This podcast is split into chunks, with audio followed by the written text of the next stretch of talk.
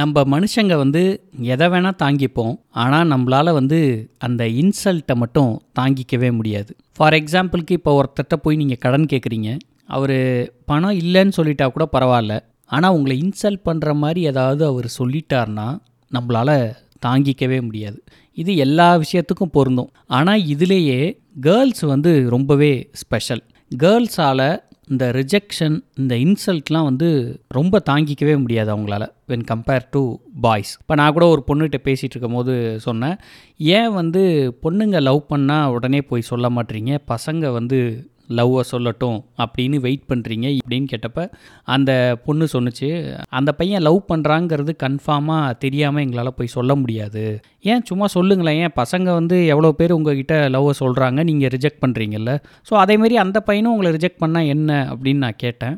ஆனால் அந்த பொண்ணு சொன்னுச்சு இல்லை பசங்க நீங்கள் அதை வேறு மாதிரி எடுத்துப்பீங்க. பொண்ணுங்களால் அந்த ரிஜெக்ஷனை வந்து தாங்கிக்கவே முடியாது. அது ஒரு மாதிரி எங்களுக்கு இன்சல்ட் ஆகிடும் அப்படின்னு அந்த பொண்ணு சொன்னுச்சு. ஸோ இந்த கதையிலையும் அதே மாதிரி தான் ஒரு பொண்ணுக்கு ஒரு இன்சல்ட் நடக்குது. அது என்னங்கிறத நம்ம இன்றைக்கி ஸ்டோரியில் பார்ப்போம். வாங்க ஸ்டோரிக்குள்ளே போவோம். சுகந்தி வந்து ஒரு ப்ராஸ்டிடியூட் அவளுக்கு வந்து கிட்டத்தட்ட ஒரு இருபத்தஞ்சி வயசு இருக்குன்னு வச்சுக்கோங்களேன். ஸோ இவ வந்து தொழிலுக்கு போனா அப்படின்னா அவளுக்கு ஒரு பத்து ரூபா கிடைக்கும். அந்த பத்து ரூபாவில் ரெண்டாயிரரூவா வந்து புரோக்கருக்கு கமிஷன் கொடுத்துடணும். மீதி ஏழாயிரரூவா தான் இவளுக்கு. இவ வந்து வேறு வழி இல்லாமல் பணத்துக்காக தான் இந்த தொழில் செய்கிறா ஆனால் சுகந்திக்கிட்ட ஒரு வீக்னஸ் இருக்குது என்ன அப்படின்னா இந்த வர்ற கஸ்டமரில் யாராவது தான் கிட்ட வந்து கொஞ்சம் அன்பாக பேச மாட்டாங்களா அப்படின்னு ஒரு அன்புக்கு ஏங்குற கேரக்டர் தான் சுகந்தி. ஸோ அவளோட வீக்னஸ் அதுதான் வச்சுங்களேன். நீங்கள் அவள்கிட்ட ரொம்ப அன்பாக பேசுனீங்கன்னா உங்களுக்காக ஃப்ரீயாக கூட வருவா சுகந்தி. ஸோ அந்த மாதிரி அன்புக்கு ஏங்குறவ. ஆனால் அவளுக்கு டெய்லி வர்ற கஸ்டமர்ஸ் எல்லாருமே அந்த மாதிரி அன்பாக பேசுறதில்ல. எல்லாருமே வந்து சுகந்தியை வந்து அவள் உடம்பை மட்டும்தான் பார்த்தாங்க. அவள் மனசை யாருமே புரிஞ்சிக்கல. அவள் அன்புக்காகவும் காதலுக்காகவும் ஏங்கிக்கிட்டு இருக்கா. ஆனால் அவளோட வீடு சின்ன ஒரு ரூம் தான் அவள் வீடுன்னு வச்சுக்கோங்களேன். அந்த ரூமில் ஒரு நாலு ஆம்பளை ஃபோட்டோ வந்து மாட்டி வச்சுருக்கா சுகந்தி. இவங்க வந்து யாரும் சினிமா ஸ்டார்ஸோ இல்லை வேறு யாரோ கிடையாது. அவளோட சொந்தக்காரங்களோ கிடையாது. சுகந்தியோட கஸ்டமர்ஸ் ஒரு நாலு பேரோட ஃபோட்டோ மாட்டி வச்சுருக்கா. ஏன் அப்படின்னா இந்த நாலு பேர் தான் அவகிட்ட வந்து அன்பாக நடந்துக்கிறவங்க. இவ சுகந்தி வந்து நம்புறா. இவங்க நாலு பேரும் வந்து நம்மளை காதலிக்கிறாங்க அப்படின்னு அவள் நம்புறா. எல்லாருமே வந்து சுகந்தி கிட்ட வந்து சொல்லுவாங்க. நான் வந்து உன்னை உண்மையாக காதலிக்கிறேன். நீ இந்த தொழிலெலாம் விட்டு என் கூட வந்துரு அப்படின்னு எல்லாருமே சொல்லுவாங்க அவளை பார்க்கும் போது ஆனால் விடிஞ்சதும் எல்லாருக்கும் அவங்களோட வீட்டு ஞாபகம் வந்து அப்படியே கிளம்பி போயிடுவாங்க. யாருமே இவளை வந்து கூட்டு போனதே கிடையாது அவங்க வீட்டுக்கு. ஆனால் இந்த நாலு பேரில் ஒருத்தன் வந்து ரொம்பவே ஸ்பெஷல் அவன் பேர் வந்து மாது. அவன் பூனேயில் இருக்கான்.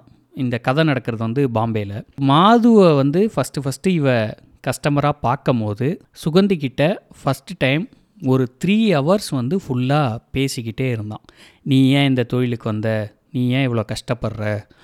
நீ எவ்வளோ அழகாக இருக்க தெரியுமா? நீ வந்து ஏன் கூட வந்துரு? நான் உன்னை பூனைக்கு அழைச்சிட்டு போயிடுறேன். நீ இனிமேல் இந்த தொழிலெலாம் செய்ய வேணாம். உனக்கு மனசுக்கு பிடிக்காத இந்த தொழிலை ஏன் செஞ்சிகிட்ருக்க?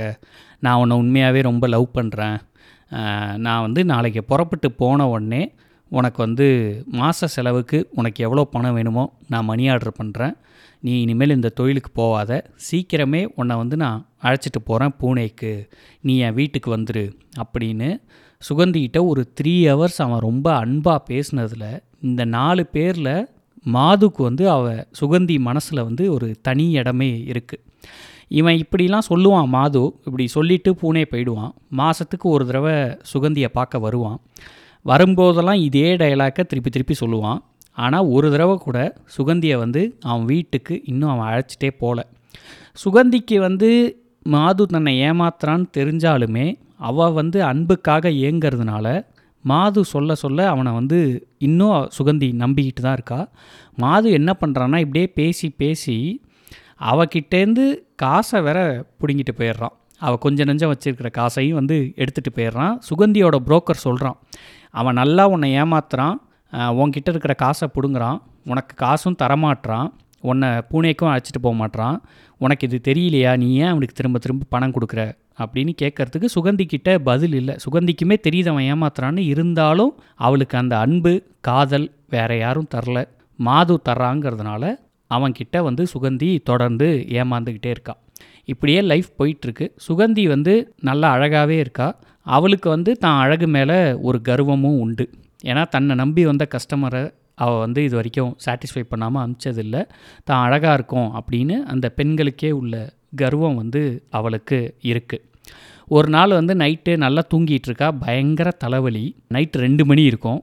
சுகந்தியோட புரோக்கர் வந்து கதவை தட்டுறான் வேகமாக இவளால் கண்ணு முழிக்கவே முடியல பயங்கர தலைவலியாக இருக்குது இருந்தாலும் ஏந்திரிச்சு போய் கதவை திறக்கிறா திறந்தோடனே வந்து அந்த புரோக்கர் சொல்கிறான் கீழே ஒரு பார்ட்டி வந்திருக்காரு சீக்கிரம் குளிச்சுட்டு ரெடியாகு அவர் கூட நீ காரில் போகணும் பயங்கர தலைவலியில் இருக்கா அவள் நல்லா தூங்கணும் அப்படின்னு நினச்சிக்கிட்டு இருந்தா பார்த்தா இவன் இப்படி சொல்லவும் இல்லை இல்லை இன்றைக்கி எனக்கு வந்து உடம்பு சரியில்லை என்னால் வர முடியாது. அவன் புரோக்கர் உடனே சொல்கிறான் எவ்வளோ பெரிய பார்ட்டி தெரியுமா? இவரை போய் வேணாங்கிற நல்லா பார்த்துப்பார் உன்னை. கார்லாம் வச்சுருக்காரு. நீ அவர் கூட கிளம்பி போக போகிற பங்களா மாதிரி அவர் வீட்டுக்கு கூப்பிட்டு போவார். நீ கிளம்பு இதே மாதிரிலாம் சொல்லாத அப்படிங்கவும். இல்லை எனக்கு வந்து உடம்பு சரியில்லை. அதனால தான் நான் யோசிக்கிறேன் அப்படின்னு சொல்லிட்டு இன்னொன்று யோசித்து பார்க்குறா சுகந்தி ரூமுக்கு பக்கத்து ரூமில் இருக்கிற ஒரு பொம்பளை வந்து மெட்ராஸ்க்கு போகணும் அவள் ஹஸ்பண்டுக்கு வந்து ஆக்சிடெண்ட் ஆகிடுச்சு அதுக்கு வந்து அவளுக்கு காசு இல்லை. சுகந்தி தான் கொஞ்சம் பொறு நான் ஏற்பாடு பண்ணித்தரேன் அப்படின்னு சொல்லியிருந்தா. உடனே அதையும் யோசித்து பார்க்குறா இது வேறு நல்ல கஸ்டமராக இருக்குது சரி நம்ம போயிட்டு வந்துடுவோம் அப்படின்னு போயிட்டு குளிச்சுட்டு நல்லா ரெடி ஆகிட்டு சுகந்திக்கிட்டேயே இருக்கிற ஒரு சூப்பரான புடவை ஒரு பூ போட்ட புடவை. அந்த புடவையை தான் அவள் வந்து எப்போயாவது மனசுக்கு பிடிச்சிருந்தா எடுத்து கட்டிப்பான்னு வச்சுங்களேன். ஸோ அந்த புடவையை கட்டிக்கிட்டு அப்படியே மேக்கப்லாம் பண்ணிவிட்டு சுகந்தி வந்து அப்படியே ஒரு தேவதை மாதிரி வந்து நிற்கிறா அந்த புரோக்கரே சொல்கிறான் நீ வந்து இந்த புடவையில் ரொம்ப அழகாக இருக்க நான் உன்னை இப்படி பார்த்ததே இல்லை. இன்றைக்கி இன்னைக்கு உனக்கு நல்ல நேரம்தான். வா அப்படின்னு சொல்லி சுகந்தியை அழைச்சிக்கிட்டு அவள் ரூமை விட்டு வெளில வந்து இவ செகண்ட் ஃப்ளோரில் இருக்கா கீழே கிளம்பி போகிறாங்க அவளோட வீடு சந்து இதெல்லாம் தாண்டி போயிட்டுருக்காங்க போகும்போதே அவள் கேட்குறா ஏன் அவர் இங்கெல்லாம் வரமாட்டாரா? என் ரூம்க்கெலாம் அப்படின்னு கேட்கவும் இல்லை அவர் இந்த ஏரியாவுக்கு வர்றதுக்கே வந்து ரொம்ப கூச்சப்பட்டார். அவர் அசிங்கமாக ஃபீல் பண்ணுறாரு அதனால தான் காரை கூட அங்கே தள்ளி நிப்பாட்டியிருக்காரு. அவர்லாம் இங்கே வரமாட்டார். அவர் ரொம்ப பெரிய கஸ்டமர் நீ தான் அவர் இடத்துக்கு போகணும்.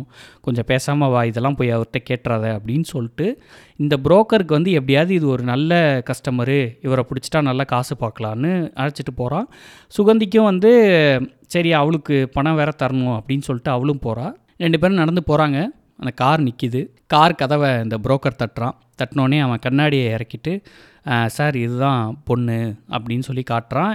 நல்ல இருட்டாக இருக்குது உடனே அவன் என்ன பண்ணுறான் காருக்குள்ளேருந்து ஒரு டார்ச் லைட் எடுத்து அடித்து சுகந்தியை வந்து ஒரு ஒரு நிமிஷம் பார்க்குறான் சுகந்திக்கு வந்து அவனை பார்க்க முடியல. டார்ச் லைட்டை இவன் முகத்தில் அடிக்கிறதுனால அவளால் வந்து அவன் முகத்தை பார்க்க முடியல. ஆனால் அவன் ஒரு நிமிஷம் சுகந்தியை பார்த்துட்டு டக்குன்னு டார்ச் லைட் ஆஃப் பண்ணிட்டு நோ அப்படின்னு சொல்லிட்டு கண்ணாடியை ஏற்றிட்டு டக்குன்னு காரில் கிளம்பி போயிடுறான். ஒரு நிமிஷம் சுகந்திக்கு வந்து என்ன நடக்குதுன்னே புரியல. அவன் என்ன சொன்னானோ அவளால் ரெக்கக்னைஸ் பண்ண முடியல. உடனே புரோக்கர் சொல்கிறான் திரும்பி பார்த்து என்ன சுகந்தி உனக்கு இன்றைக்கி நேரம் சரியில்லை போல். வேணான்ட்டு போயிட்டாரு. சரி விடு. எனக்கு தான் ஒரு ரெண்டு மணி நேரம் நஷ்டம். சரி போ. இன்னைக்கு நீ போய் தூங்கு போ. உனக்கு இதான் விதி. அப்படின்னு சொல்லிட்டு அந்த புரோக்கர் போயிடுறான். சுகந்தி வந்து கிட்டத்தட்ட ஒரு அஞ்சு வருஷமாக இந்த தொழில் பண்ணிகிட்ருக்கா இந்த அஞ்சு வருஷத்தில் இவ இந்த மாதிரி ஒரு ரிஜெக்ஷனை ஃபேஸ் பண்ணதே கிடையாது. அவள் ரொம்பவே அழகாக இல்லை அப்படின்னாலும் ஓரளவுக்கு ஒரு ஆண் வந்து ஒரு பெண்கிட்ட என்ன எதிர்பார்ப்பானோ அந்த எல்லா விஷயமும் அவகிட்ட இருக்குது அந்த ஆணை திருப்திப்படுத்தி அனுப்பக்கூடிய அளவுக்கு சுகந்தி வந்து அழகாக தான் இருந்தாள் இன்னும் அவளுக்கு ரொம்ப வயசும் ஆகிடல. இப்படி ஒரு ஆள் வந்து தன்னை பிடிக்கல அப்படின்னு சொல்லிட்டு போகவும் இவளுக்கு வந்து தான் அழகு மேலேயே மறுபடி ஒரு டவுட் வந்துடுது உடனே திருப்பி திருப்பி தன்னை பற்றி நினச்சி பார்க்குறா. இல்லை அவ்வளோதானா நம்ம அழகு முடிஞ்சு போச்சா? வர்ற கஸ்டமர்ஸ்லாம் நம்மக்கிட்ட ஒரு வேளை பொய் சொல்கிறாங்களா நான் அழகாக இருக்கேன் அப்படின்னு. இவன் எப்படி என்னை ரிஜெக்ட் பண்ணான்? நான் இது வரைக்கும் இந்த மாதிரி ஒரு ரிஜெக்ஷனை ஃபேஸ் பண்ணதே இல்லையே. அப்படின்னு அவளுக்கு வந்து ரொம்பவே வருத்தமாக இருக்குது அந்த ரிஜெக்ட் பண்ணிட்டு போனானே அவனை வந்து மனசுக்குள்ளேயே பல கெட்ட வார்த்தைகளால் பயங்கரமாக திட்டுறா.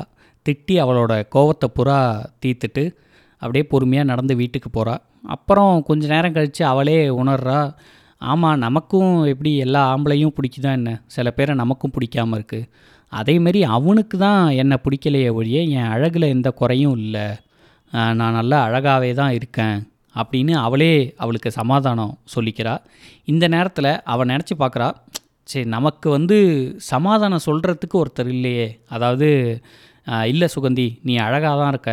அவன் கிடக்கான். அப்படின்னு சொல்கிறதுக்கு அந்த நேரத்தில் அவள் பக்கத்தில் யாருமே இல்லை. அந்த புரோக்கர் கூட வந்து என்ன சொல்லிட்டான்னா ச்சே உன்னை பிடிக்கலன்ட்டு போயிட்டாரு. எனக்கு ரெண்டு மணி நேரம் வேஸ்ட்டு அப்படின்னு சொல்லிட்டு போயிட்டானே ஒழிய சுகந்திக்கு வந்து ஆறுதலாக எந்த ஒரு வார்த்தையும் சொல்லவே இல்லை. இப்போ தான் வந்து ரொம்பவே ஃபீல் பண்ணுறா நமக்கு ஆறுதல் சொல்கிறதுக்கு ஒருத்தர் கூட இல்லையே. அந்த வீட்டிலலாம் நாலு பேர் ஃபோட்டோ மாட்டி வச்சுருந்தால. இப்போ தான் அவளுக்கு தெரியுது இந்த நாலு பேரும் வந்து இவ்வளோ நாள் வந்து நம்மளை ஏமாற்றிக்கிட்டு தான் இருக்காங்களே ஒழிய அந்தந்த நேரத்துக்கு அவங்களோட காரியத்தை சாதிச்சுக்கிறதுக்காக பொய் சொல்லிகிட்டு இருக்காங்க. யாருமே நம்ம மேலே உண்மையாக அன்பாக இல்லை. நமக்கு அன்பு காட்டுறவங்க யாருமே இல்லை அப்படின்னு அவள் வந்து ரொம்ப அப்படியே வெறுமையாக ஃபீல் பண்ணுறா அவளுக்கு வந்து இருக்கிற தலைவலி இன்னுமே அதிகமாகுது. சே ரூமுக்கு போய் பேசாமல் படுத்தா போதும் இனிமேல் வந்து யாரையும் நம்பக்கூடாது அப்படின்னு சொல்லிட்டு ரூமுக்கு போகிறா ரூம் வந்து சாத்தியிருக்கு உடனே கதவை இப்படி தள்ளுறா. உள்ளே பார்த்தா நம்ம பூனேலேருந்து வருவான்னு மாது. அவன் வந்து உட்காந்துருக்கான் உட்காந்துக்கிட்டு வா வா சுகந்தி. உன்னை தான் எதிர்பார்த்துட்டு இருந்தேன். இந்த புடவையில் வந்து நீ ரொம்பவே அழகாக இருக்க. அப்படின்னு சொல்லி ஸ்டார்ட் பண்ணுறான் ஸ்டார்ட் பண்ணி எப்படி இருக்க? நல்லா இருக்கியா? அப்படின்லாம் சொல்லவும் நான் நல்லா இருக்கேன். நீ வருவேன்னு எனக்கு தெரியும் அப்படின்னு இவ சொல்கிறா உடனே எப்படி தெரியும் உனக்கு? அப்படிங்கவும் நேற்று நைட்டு உன்னை பற்றி கனவு கண்டேன். நீ இங்கே வந்து என்னை பார்க்குற மாதிரி. அதனால தான் சொன்னேன் அப்படிங்கவும் அவன் உடனே ஆமாம் ஆமாம் நீ எத்தனை மணி கனவு கண்ட? ஒரு ரெண்டு மணி இருக்குமா? அப்படின்னு அவன் கேட்கவும் ஆமாம் அப்படிங்கவும் பன்னெண்டு மணிக்கே நீ என் கனவில் வந்த? வந்து இதே மாதிரி வந்து நான் பண கஷ்டத்தில் இருந்தேன். நீ உடனே உங்ககிட்ட இருக்கிற பணத்தெல்லாம் எடுத்து வந்து கொடுத்து மாது நீ இந்த பணத்தை வச்சுக்கோ. நீ ஏன் பணத்துக்காக இவ்வளோ சிரமப்படுற? நான் இருக்கும் போது நீ கவலைப்படலாமா? இது ஏன் பணம் ஓம் பணம்னு நீ பிரித்து பார்க்காத. இது வந்து நம்ம பணம். நீ இதை வச்சுக்க. அப்படின்னு சொல்லி எனக்கு நீ பணம் கொடுக்குற மாதிரி நான் கனவு கண்டேன். உடனே கண்ணை முழிச்சிட்டு டிக்கெட் எடுத்துகிட்டு நேராக இங்கே தான் வரேன். அப்படின்னு சொல்லவும் இவளுக்கு புரிஞ்சு போச்சு. இந்த தடவையும் தலைவன் வந்து இவளை ஏமாற்றி காசு வாங்க தான் வந்திருக்கான். ஏற்கனவே இவள் வந்து கடுப்பில் இருக்கா. இப்போ தலைவனும் இதை சொல்லவும் இவளுக்கு வந்து இப்போ தெளிவாக இருக்குது இவன் வந்து நம்ம மேலே பாசமாக பேசுறது எல்லாமே வந்து இந்த காசுக்காக தான். உண்மையாக இவன் நம்ம மேலே அன்பாக இல்லை அப்படிங்கிறது இப்போ அவளுக்கு புரியுது. உடனே வந்து அவள் எதுவும் வெளிக்காட்டிக்காமல் அப்படியா? என்ன பிரச்சனை உனக்கு? அப்படிங்கவும் இல்லை இல்லை நான் வந்து அவன் ஏட்டாக ஒர்க் பண்ணுறான் நான் ஒரு கேஸில் மாட்டிக்கிட்டேன். இன்ஸ்பெக்டருக்கு வந்து லஞ்சம் கொடுக்கணும். அதுக்கு வந்து எனக்கு ஒரு இருபது ரூபா தேவைப்படுது. அதான் உங்ககிட்ட வாங்கிட்டு போகலான்னு வந்திருந்தேன். நீ வேற எங்கேயோ நடந்து போயிட்டு வர. களைச்சி போயிருப்ப நீ படுத்துக்க நான் வேணால் கால் அமுக்கிறேன் அப்படின்னு சொல்லிட்டு கால் அமுக்கிட்டு கேட்குறான் இவ உடனே சொல்கிறா ஏன் இருபது ரூபா? நான் ஐம்பது ரூபாயே தரேன். நீ அதை கொண்டு போய் கொடுத்து உடனே அந்த கேஸை விட்டு ரிலீஸ் ஆகிடு அப்படிங்கவும் இவனுக்கு வந்து ரொம்ப சந்தோஷம் தாங்க முடில ஓ இவ வந்து நல்ல மூடில் இருக்கா போல அப்படின்னு நினச்சிக்கிட்டு ஏன் சுகந்தி உனக்கு வேற கஷ்டம். சரி நீயா விருப்பப்பட்டு கொடுக்குற. சரி கொடு. அப்படின்னு இவன் சொல்கிறான் உடனே அவள் எந்திரிக்கிறான். ஏந்திரிச்சு அந்த நாலு ஃபோட்டோ மாட்டியிருக்கால ரூமில் இவன் ஃபோட்டோ வந்து நாலாவதாக இருக்குது ஃபஸ்ட்டு ஒரு ஃபோட்டோ இருக்குல்ல அவனுக்கு நேராக போய் நின்றுக்கிட்டு இவன் இருக்கானே. இவன் எப்படி இருக்கான் பார்க்க. ஆனால் இவன் இங்கே வரும்போது என்ன தெரியுமா சொன்னான் என்கிட்ட? இவனுக்காக வந்து மகாராணியே வந்து காத்திருக்காங்களாம். ஆனால் நான் உன்னை பார்க்க வந்திருக்கேன் அப்படின்னு சொன்னான். இந்த மூஞ்சிக்கு மகாராணி காத்திருக்கா? அப்படின்னு சொல்லிட்டு அந்த ஃபோட்டோவை எடுத்து அப்படியே ஜன்னல் வழியாக விட்டேறிறா இவன் வந்து செகண்ட் ஃப்ளோரில் இருக்கா. அந்த ஃபோட்டோ போய் கிரவுண்ட் ஃப்ளோரில் விழுந்து உடையுது. உடனே இந்த மாது வந்து சுதாரிச்சிட்டான். ஏதோ அவள் மூட் அவுட்டில் இருக்கா அப்படின்னு இவனுக்கு தெரிஞ்சிச்சு. ஆனால் என்னன்னு புரியல. திரும்பி அவள் சொல்கிறா இப்போ மகாராணி குப்பை பொறுக்க வருவாங்கல்ல அப்போ அவனையும் சேர்ந்து பொறுக்கிட்டு போட்டோம் அப்படின்னு சொல்லிட்டு மறுபடியும் ரெண்டாவது ஃபோட்டோக்கு வரா. அந்த ஃபோட்டோவை எதுவுமே பேசாமல் மறுபடியும் அப்படியே செவுத்தோட பிடுங்குறா ஆணியோட வருது தூக்கி விட்டேறிறா அதே மாதிரியே ஜன்னல் வழியாக மூணாவது ஃபோட்டோவை ஒரு கையால் எடுக்கிறா நாலாவது ஃபோட்டோ இவனோடது மாதுவோடது. அதை இன்னொரு கையால் எடுத்து ரெண்டு ஃபோட்டோவையும் அட்ட டயத்தில் விட்டேறிகிறா விட்டெறிஞ்ச உடனே இப்போ தான் தலைவன் போய் கேட்குறான் ஏன் சுகந்தி உனக்கு அந்த ஃபோட்டோ வந்து பிடிக்கலையா? நான் அதில் அழகாக இல்லையா? அதனால தான் நீ அதை தூக்கி எறிகிறியா அப்படிங்கவும் இவளுக்கு சர்ன்னு ஏறிடுச்சு கோவம். திரும்பி இன்னும் எவ்வளோ நாள்டா என்னை இப்படி போய் சொல்லி ஏமாற்ற போகிற ஆ இப்படி நீ பேசி பேசி வந்து என்கிட்டேருந்து காசை பிடிங்கிட்டு போகிறதுக்கு தான் நீ இங்கே வரியா? இதேமாரி நான் உனக்கு எப்போ பாரு காசை கொடுத்துக்கிட்டே இருப்பேன்னு நினைக்கிறியான்னு சொல்லி கண்ணா பின்னான்னு அவனை வந்து திட்ட ஆரம்பிக்கிறான் உடனே அவனும் கோவப்பட்டு வந்து சொல்கிறான் உனக்கு வாழ்க்கை கொடுக்கலான்னு நான் வந்தால் என்னை இப்படி பேசிட்டீல இனிமேல் நம்ம வந்து ஃப்ரெண்ட்ஸாகவே இருக்க முடியாது நான் உன்னை என் வீட்டுக்கு கூப்பிட்டு போகவும் மாட்டேன். நீ இந்த தொழிலே கடந்து சாவு அப்படின்னு சொல்லி அவன் திட்டுறான். இவன் வந்து நீ என்னடா எனக்கு வாழ்க்கை கொடுக்கறது? நான் தாண்டா உனக்கு இவ்வளோ நாள் பிச்சை போட்டுக்கிட்டு இருந்தேன். மரியாதையாக வீட்டை விட்டு வெளில போடான்னு பயங்கர சண்டையாகி அவனை வெளில அனுப்பிடுறா. இந்த உலகத்தில் தான் மேலே உண்மையாக அன்பு செலுத்தக்கூடியவங்க யாருமே இல்லையே. எல்லாரும் நம்ம உடம்பையும் நம்மக்கிட்ட இருக்கிற பணத்தையும் மட்டும்தான் எதிர்பார்க்குறாங்க அப்படிங்கிற உண்மையை புரிஞ்சுக்கிட்டு சுகந்தி அன்னைக்கு நைட் அந்த கட்டிலில் அவ மட்டும் நிம்மதியாக படுத்து தூங்குறா. இதோட இந்த கதை வந்து முடியுது. மறுபடியும் நெக்ஸ்ட் எபிசோடில் வேறு ஒரு ஸ்டோரி பற்றி பேசுவோம். Thanks for listening this podcast bye